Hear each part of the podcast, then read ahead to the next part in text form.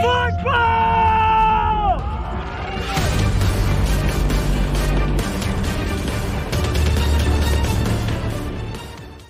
Like you get to the point where you're confident, and knowledge builds confidence, and confidence allows you to play fast.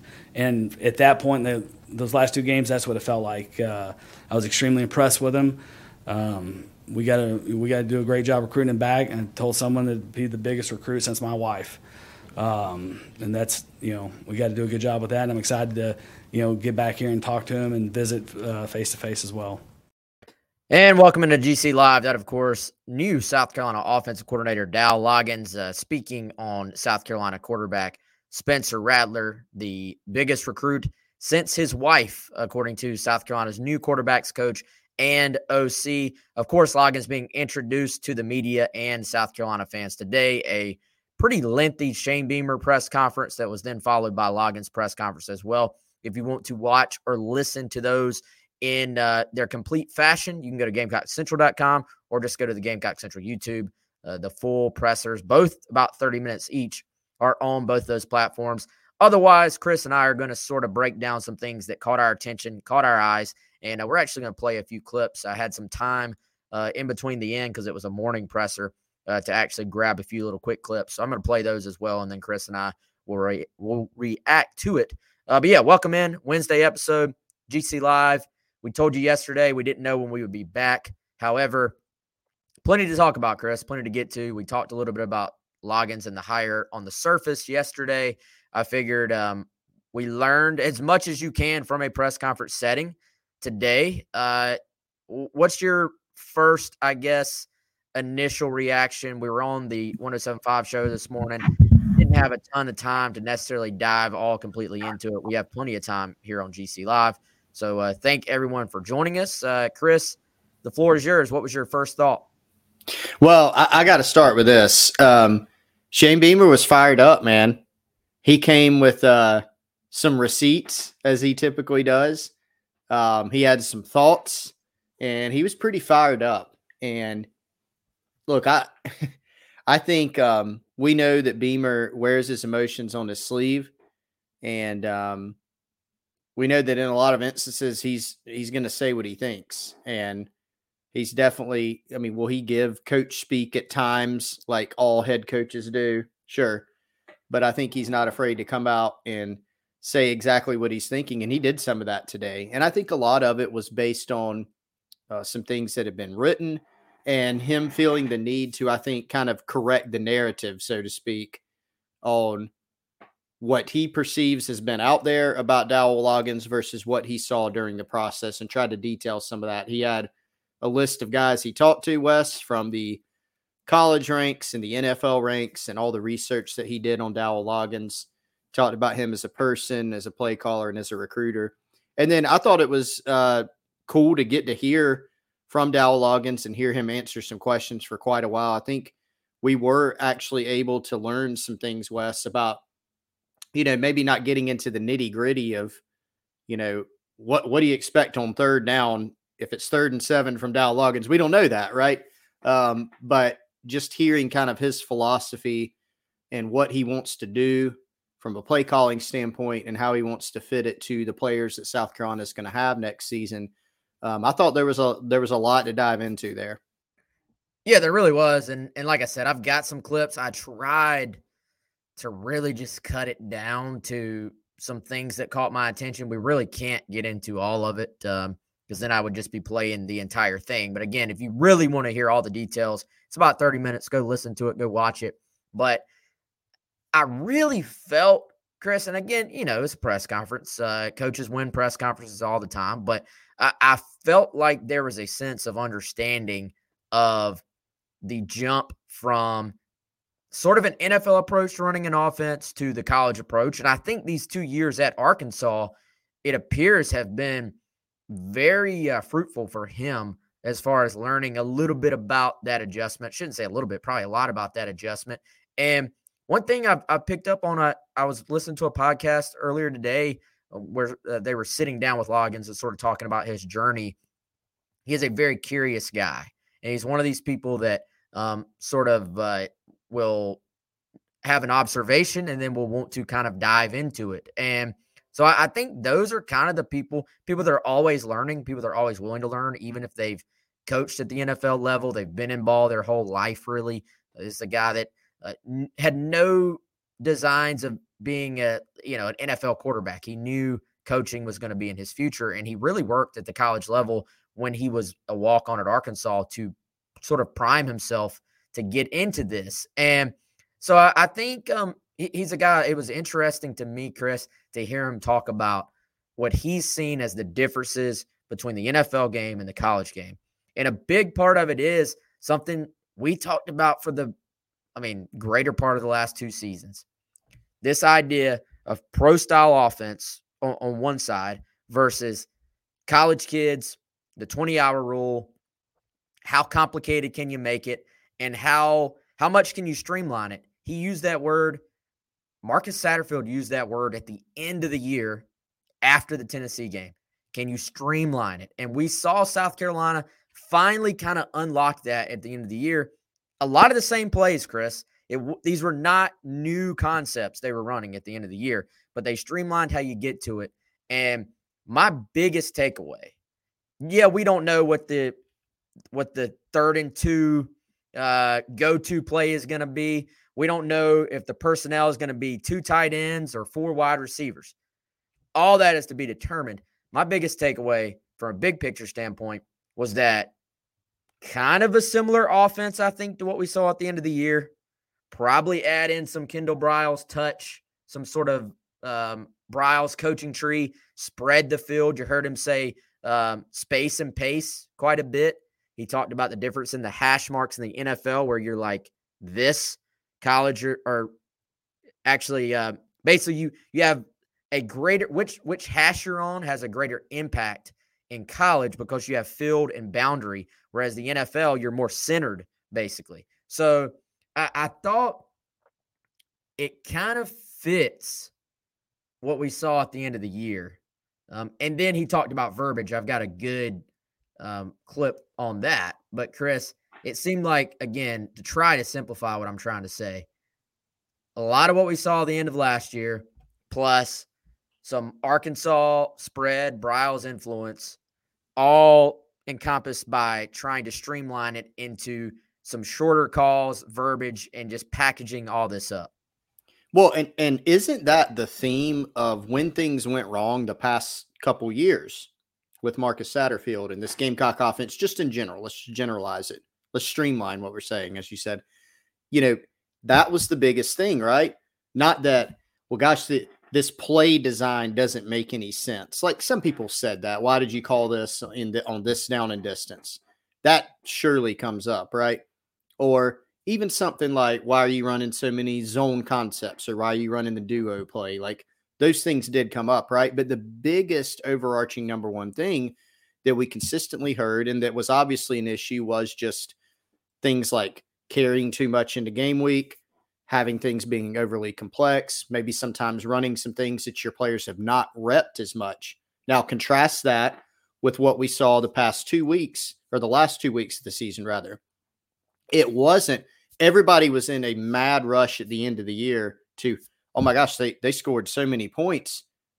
There has to be a different play caller, or there has to be, they had to have thrown out the entire offense and installed something new. And in reality, it wasn't those things.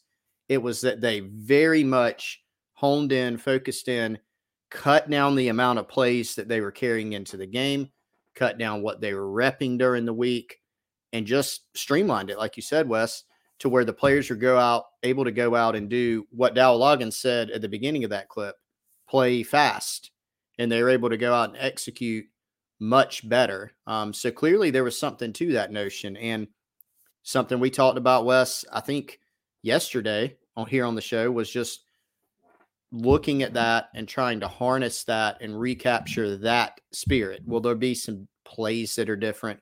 Sure, but a lot of the things that they did this past season throughout the year conceptually were okay. They did a lot better running them at the end of the year. And so, uh, no matter what the offense looks like, there'll be some similarities from what we saw uh, the past two years for sure. There will also be some differences for sure. but being able to give the players things that they can go execute quickly and something that was talked about again today that you mentioned was you know just the verbiage and how you're installing and how much you're installing i think those are very very important aspects along with sure the scheme's important what you call on a third and four is important but what are you doing to coach your guys up and make sure that they're in good position to execute it?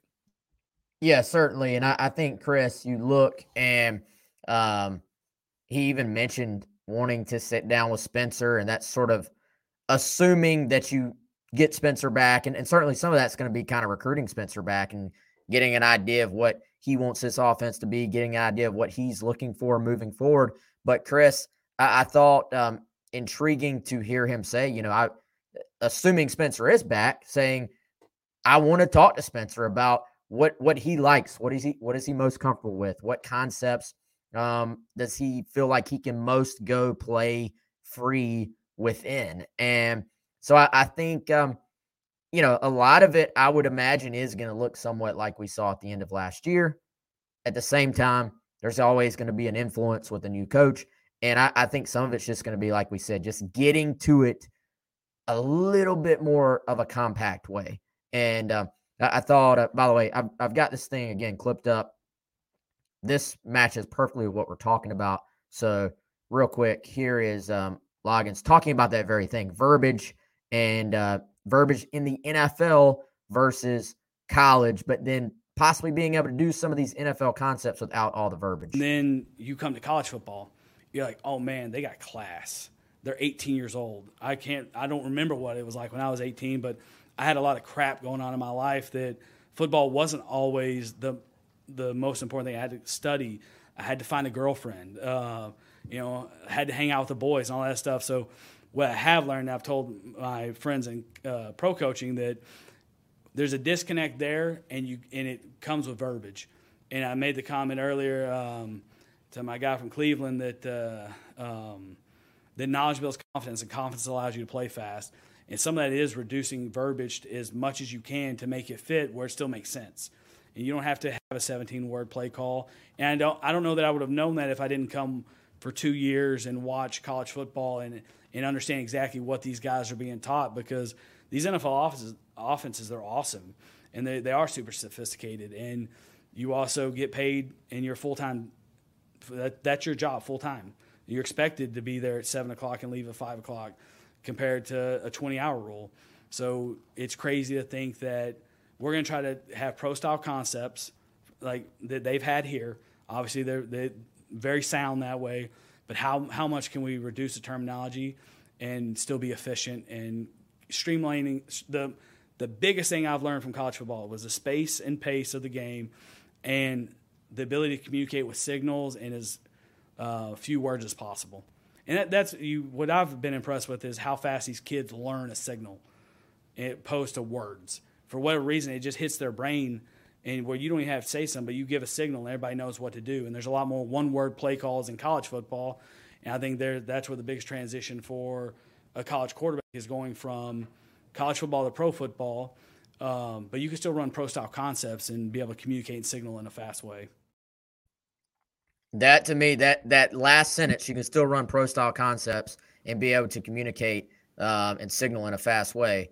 Um, might be the most succinct way to sum up my takeaway from the entire press conference because I think that is the key. And I, I, think, you know, there was another quote that I thought was very interesting, Chris, and I can't even remember which little clip it's in, but it it was not let me say it like this. I don't think it was a shot at anyone else because I really doubt he's paid any attention to the South Carolina press conferences um, from this past season.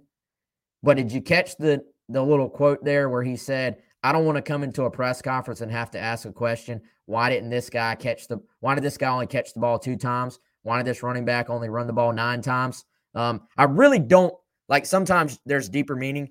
I don't think he meant it any type of way, but it did strike me just how fitting that comment was compared to many of the questions that have taken place around here the last couple of years.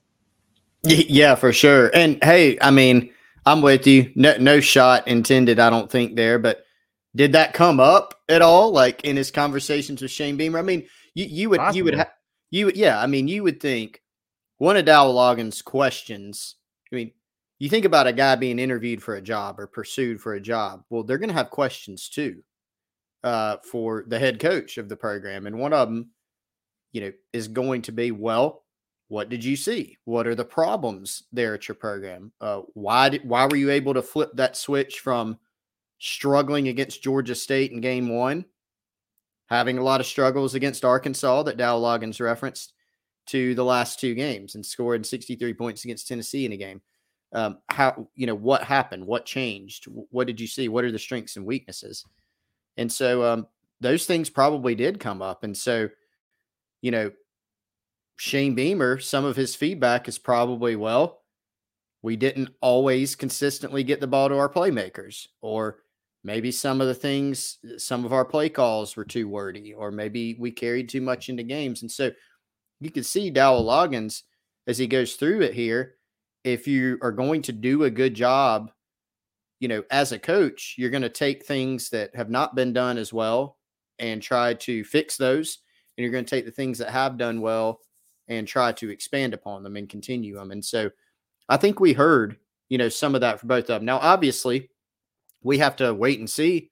We're not going to have any real actual baseline against competition that's not South Carolina, not the spring game, not practice until next year in September of 2023, we'll have at least we'll st- be able to start gathering some data on how this goes.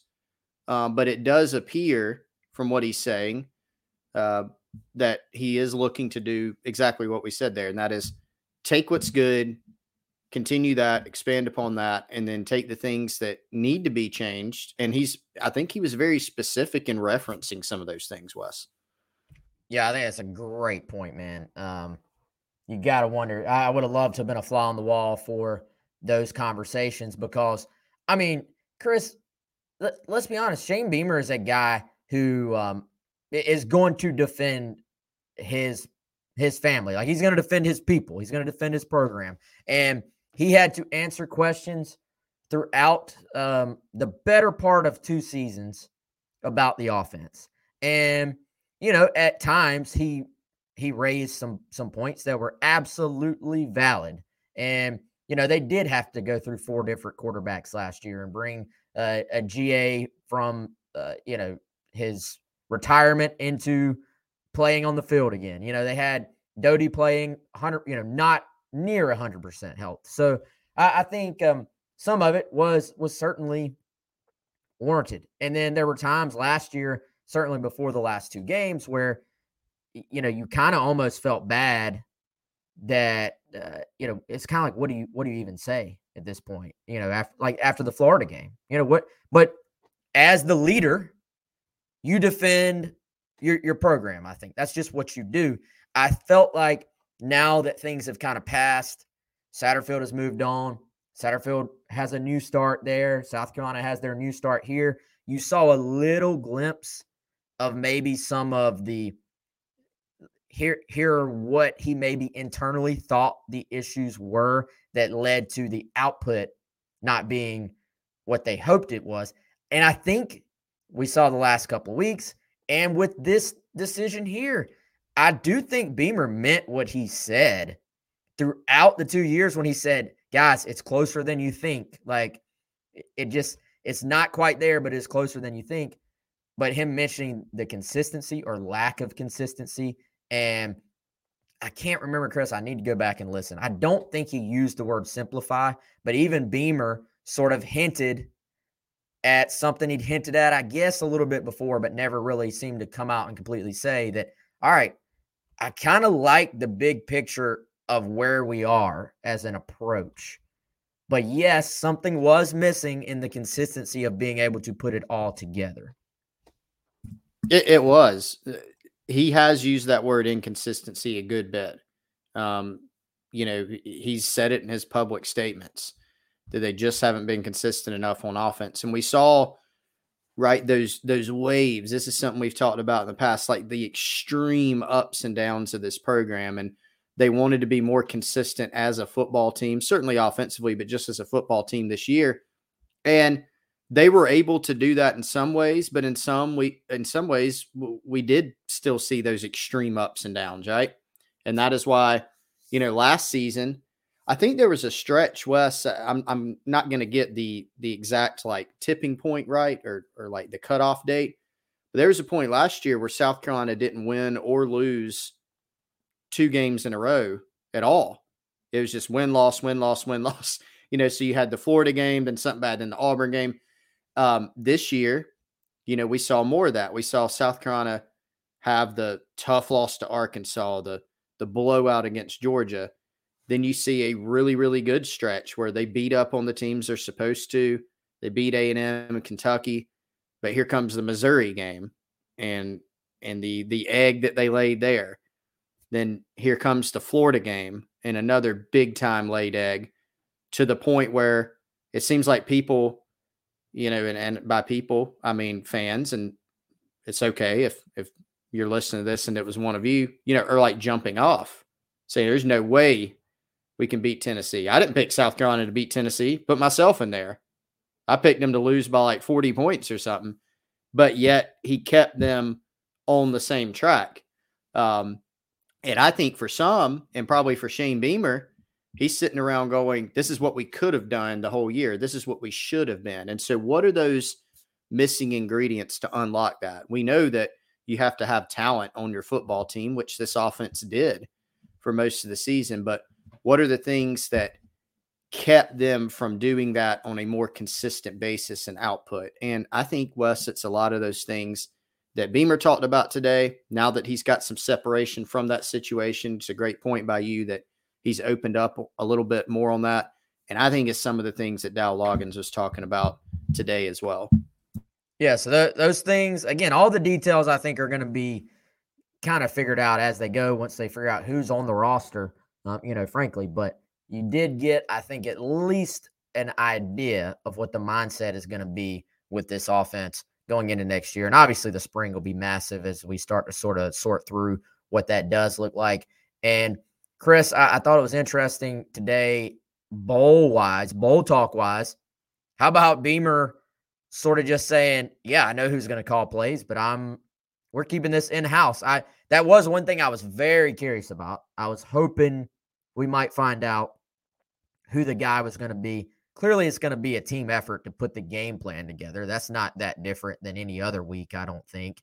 And clearly, you'll probably see them add some. If if history is a guide, two years now of watching Shane Beamer teams, there's going to be some wrinkles when they have some time to do extra prep.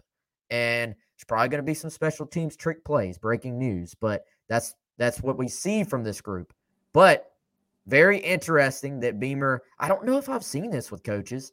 I know coaches inherently are um, a little bit paranoid on stuff. They just are. But I don't know if I've seen a coach be like, I'm just not telling y'all who's calling the plays for this game. Um, yep. So I guess do we? I mean, is there an interim OC in the building even, or is it kind of just like we're gonna all do what we do and we're just not telling anybody who's dialing these things up on on game day?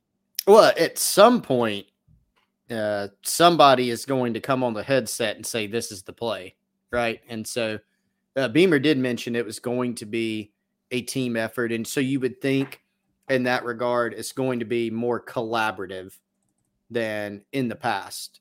And I think things were a little bit more collaborative the last couple weeks of the season. Anyway, a, a, little bit more collaborative, at least. It may be very collaborative going into the bowl game. And so um, Shane Beamer hasn't ruled out him calling plays.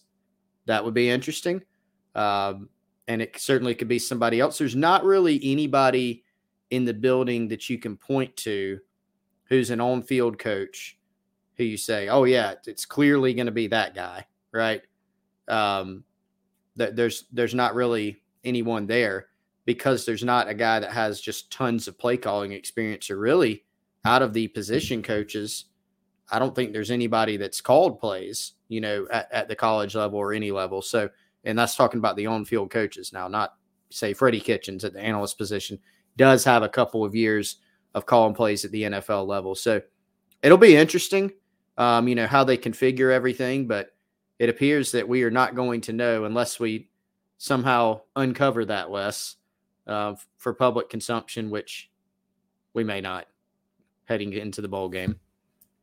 I feel like we can get an idea of it, but yep. whether or not we're given the go ahead by whoever gives us the idea uh, will right. be a completely other discussion, I think. But um, so let's see. I, I think that's about all I have on um, the presser itself. I do have, let's see. I don't remember which ones I've actually clicked and played. I'm to give y'all one more. Um, let's go with this one. I got one more clip of Loggins on scheme, and then we'll dive in to uh, some of the decommitment news real quick and uh, more transfer portal news that has just come out today. Um, so here's Loggins talking a little bit of scheme on uh, on the Wednesday press conference. The thing I know I don't want to be I told uh, Steve this. I don't want to speak in a bunch of coaching cliches. You guys are going to find this out about me. I want to be very honest and very transparent with everything. And for me to make any kind of statement of anything other than truth right now would be like just propaganda.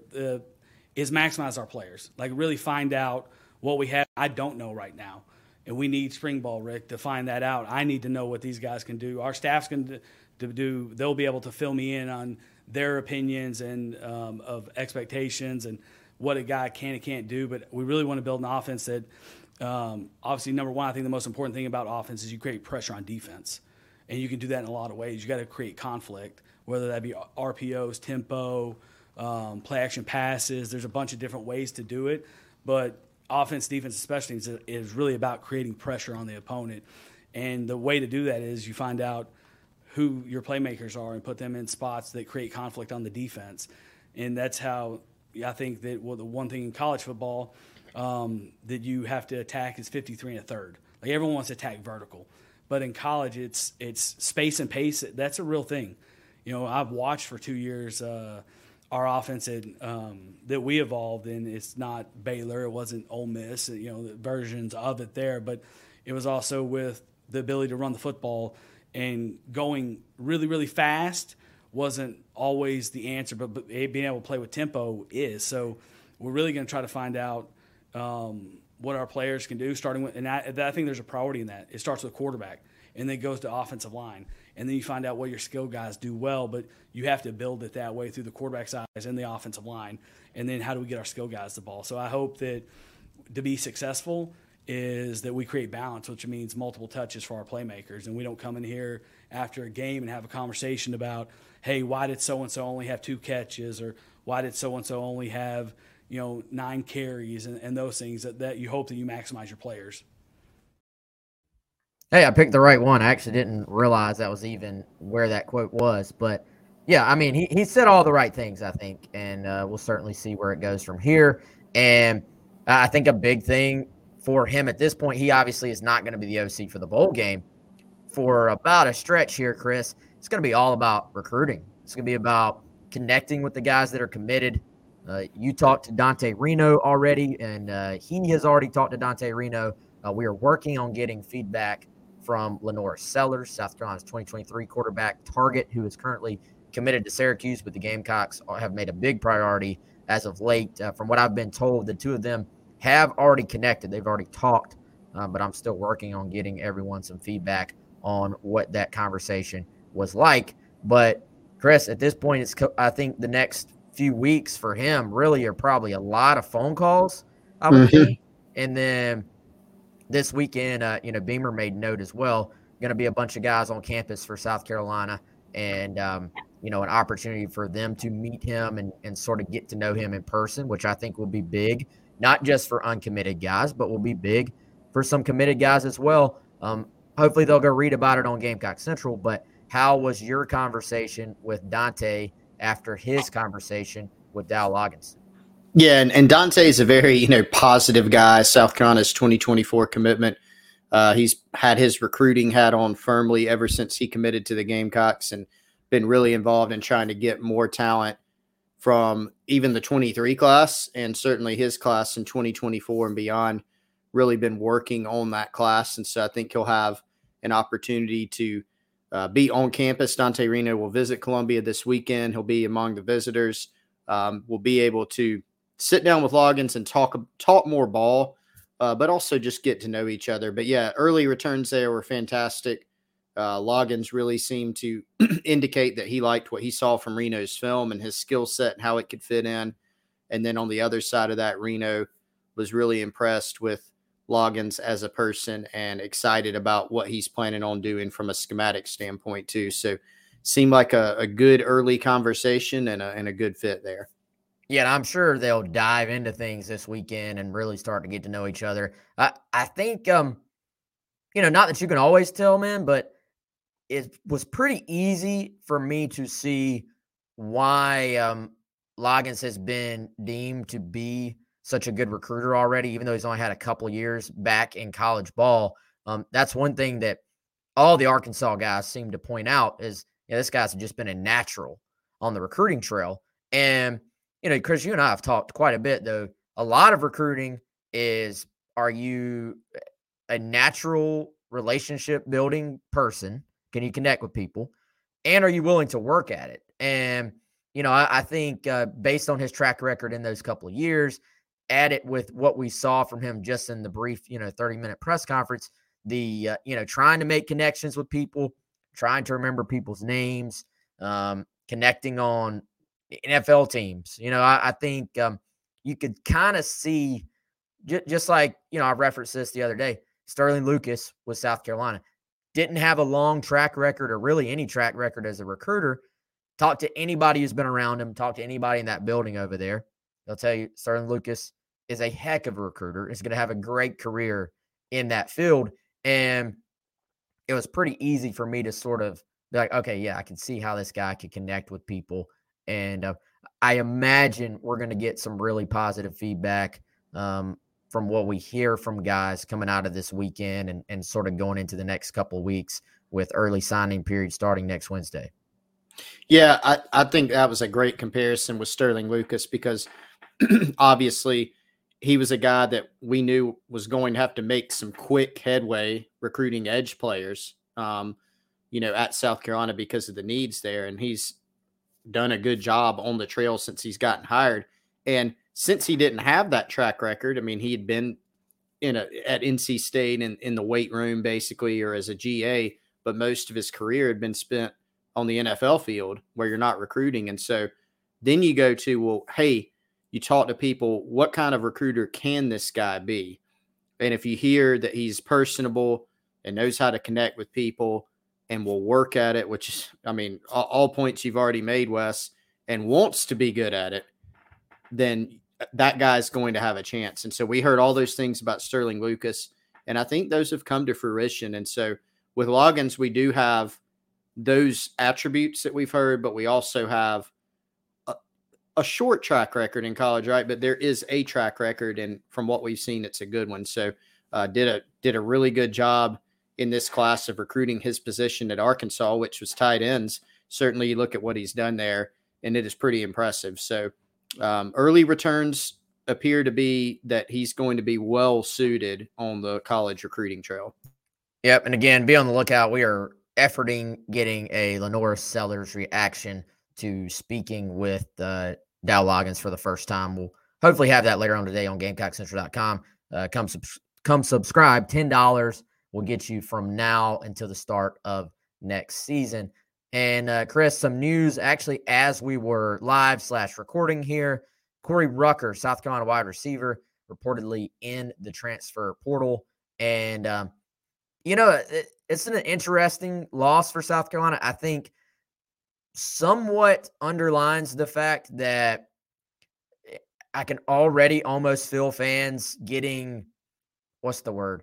They're, they're sort of not immune to the losses at this point, but they're starting to be numbed a little bit to it. Like it was like, oh my gosh, Jaheim Bell. Oh my gosh, Marshawn Lloyd. And then it's oh, okay, somebody else. Like, okay, this is just the new normal in college football. You look at the numbers of guys that have transferred out from other programs as well. And some of them starters, some of them guys that project to play a bunch. I think Corey Rucker, certainly if he stayed, was going to be in line to play a ton next year. Like there's a lot of positive buzz about this guy, rightfully so. He's a heck of a football player. Um, you know, it, it did sort of seem, it felt like there was a little frustration just being injured this year. When I talked to him on the Garnet Trust interview, um, you know, he, he told me, I've, I've never been injured like this before, never missed time. Corey is one of those guys that his mind is constantly churning. He needs to he needs to have something to keep him engaged, and uh, he's in a new place as a transfer, a place that's far from home. And I, you know, I don't want to speculate, but um, may, maybe this was different if he was on the field, no fault of anyone's. Maybe this was different if he was on the field and able to be engaged with the with the team on the field and making things happen. But um, it just obviously this season again, no fault of anyone's, didn't go the way he planned coming in. So I'll, I'll be curious to see what his uh, direction ends up being moving forward. But it does appear to be true, Rucker in the transfer portal. Yeah, the direction uh, will be interesting. The the reasoning uh, again, we're learning this kind of in real time. What was that? Fifteen minutes ago, Wes, as we sit here on Wednesday at two thirty eight p.m. And so we'll dig around more on that. One interesting thing I did see that I wanted to pass along, and I unfortunately can't properly credit who put this out, but apparently in the transfer portal tagged with a do not contact um, note, that is a little notation. Obviously, when you go in the portal, uh, your, your information, schools can recruit you out of that and know that you want to be contacted. He put the do not contact on. So, what does that mean? Does that mean he's going to you know he's got something in mind that he wants to do. Uh, that this isn't just i am going in and it's kind of open season. Don't know, and we'll have to see. So we will continue checking on that. Uh, but interesting news, and of course, if healthy, you know Corey, a guy that from an ability standpoint, Wes has a lot, and I think could uh, certainly was expected to have a chance to contribute a lot next season if he was healthy. Yeah, and uh, I'll credit him. It was Joe Cook um, from Inside Texas. There you go. Uh, which is the On Three Texas affiliate site. Um, yeah, that's uh, I don't know. This wasn't, you know, a lot of these you will hear some buzz about it beforehand. Corey, I feel like it was just kind of rumored that he may look to leave like in the middle of the season. It was kind of rumored, but a lot of that has died had died down a little bit. And a lot of times with some of these guys, it's just about playing time. In this case, I, I don't think that's it because he would have been in line to play a bunch. But you know, and Chris, was he among again, we're doing this in real time.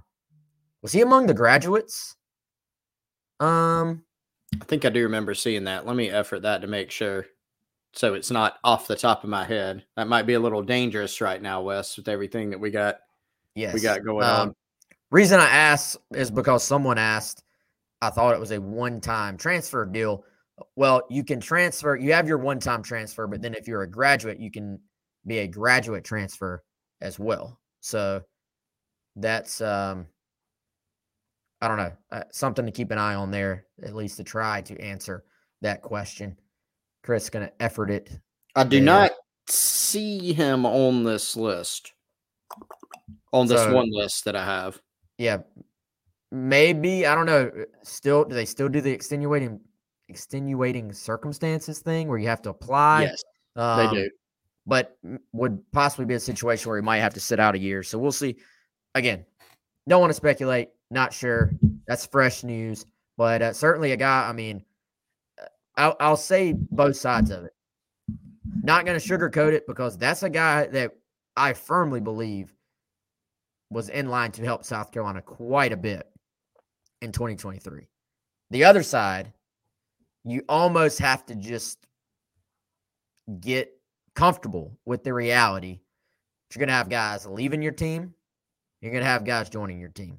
And it sort of, I, I think, just doubles down on the idea that South Carolina's going to have to go out and add a receiver or two. I think they were already going to be able to do that, but um, certainly I would say, uh, accentuates that need to go out and, and add a receiver from the portal or two. So we shall see what that ends up being. Some Arkansas guys there, people mentioned in the chat. Um, you know, I, I think uh, a possibility there of South Carolina adding a couple of Arkansas guys from the portal. All right, man. What have we not hit, Chris? Shoo. Well, Shane Beamer and Dow Loggins spoke for about what an hour combined. So I'm sure there's some other things we could hit on. Um, but that would take all day. I, I think we hit the big things. Uh, recruiting this weekend. I'm sure some people are wondering who all is coming in. We should have a more firmed up list. I hope sometime between today and Friday. Don't really know exactly when that'll be, but expect some 2023 targets. There will be some official visitors who are still targets. Tyshawn Russell from Pennsylvania is one. Uh, Isaiah Johnson, the athlete from Virginia, is another. And there will be other guys to watch. And there'll be some 2024 prospects on campus too, is our expectation. Potentially some transfer targets too. Um, that that's another thing to watch. So continually gathering information on that front and hope to be able to pass it along um, in the near future. Yeah, in South Carolina, Chris, now with a, I would say, a great story for a transfer running back out there. So uh, I think that's a position to keep an eye on for the Gamecocks. And you know, I I, I got a feeling they're going to be able to fill that role, fill that hole. Um, so we'll see. We'll just see who it is and what it looks like. But um, I guess we didn't talk about the decommits. Um, Isaiah Jatta, lots of buzz for him right now with Auburn. He has been, I would say, open to being courted by those other schools for some time now. I believe he's going to take an official visit to Colorado. Um, so other schools heavily involved. Doesn't seem like he's going to end up at South Carolina. Obviously, just decommitted, but sometimes you see guys circle back. It has felt like maybe it was a little bit more open possibility for a Tree Babalade to circle back to South Carolina, but also some other schools heavily, heavily involved there with him. And it's one of those things where it was kind of a a close commitment in the first place when he chose South Carolina, close battle, I should say. And it'll be interesting to see if he does indeed make it back on campus um, at South Carolina before signing next week as well. Yeah, it will. That that's the one. You know, Jatta, uh, Auburn involved, like you said, Wes Colorado in the mix, and I think there's going to be a visit taken there. Always kind of, I mean, early on. I mean, this has been for months now. What was he? A summer commitment, I think, Wes. So ever since the summer commitment, it's flown under the radar a little bit because maybe I don't know he's not a receiver or a quarterback or something like that. Um, pretty highly rated prospect, but it's kind of flown under the radar that he was still getting offers and still communicating with other coaches and still mulling official visits. And for some time, um, those didn't come to fruition, but they've started to now, right? And so that's certainly opened the door, and he officially opening it up on Tuesday night. Tree, um, you know, interesting situation there. And you're right, that was a close commitment. You know, South Carolina was in really good shape, but then some others. I think I recall Wes Ohio State making a run. I think Maryland made a run, his hometown hometown school, right at the end before he committed this summer as well. And so, you know, we don't have a full picture of what direction he may go but I have continued to hear the door still seems to be open there. And so if they can get him back on campus, uh, then we'll see. I think it's possible. It's probably going to be a pretty tight race, and it's definitely too close to call, too hard to call right here on, on Wednesday, December 14th, a week away from the start of the early signing period. Yes, there will be plenty to track on Gamecock Central and plenty to talk about right here on GC Live in the next week as South Carolina rolls into the early signing period 2022 for the class of 2023. All right, y'all, that's going to do it. That's right at 45 minutes, but I think we covered a lot of ground in that 45 minutes. So we're going to get on off here, keep working on some content. Appreciate y'all's uh, support as always. Uh, it's been awesome. Great numbers again. Lots of people in the chat. Y'all are great. For Chris, for Wes, we're out. We'll talk to you soon.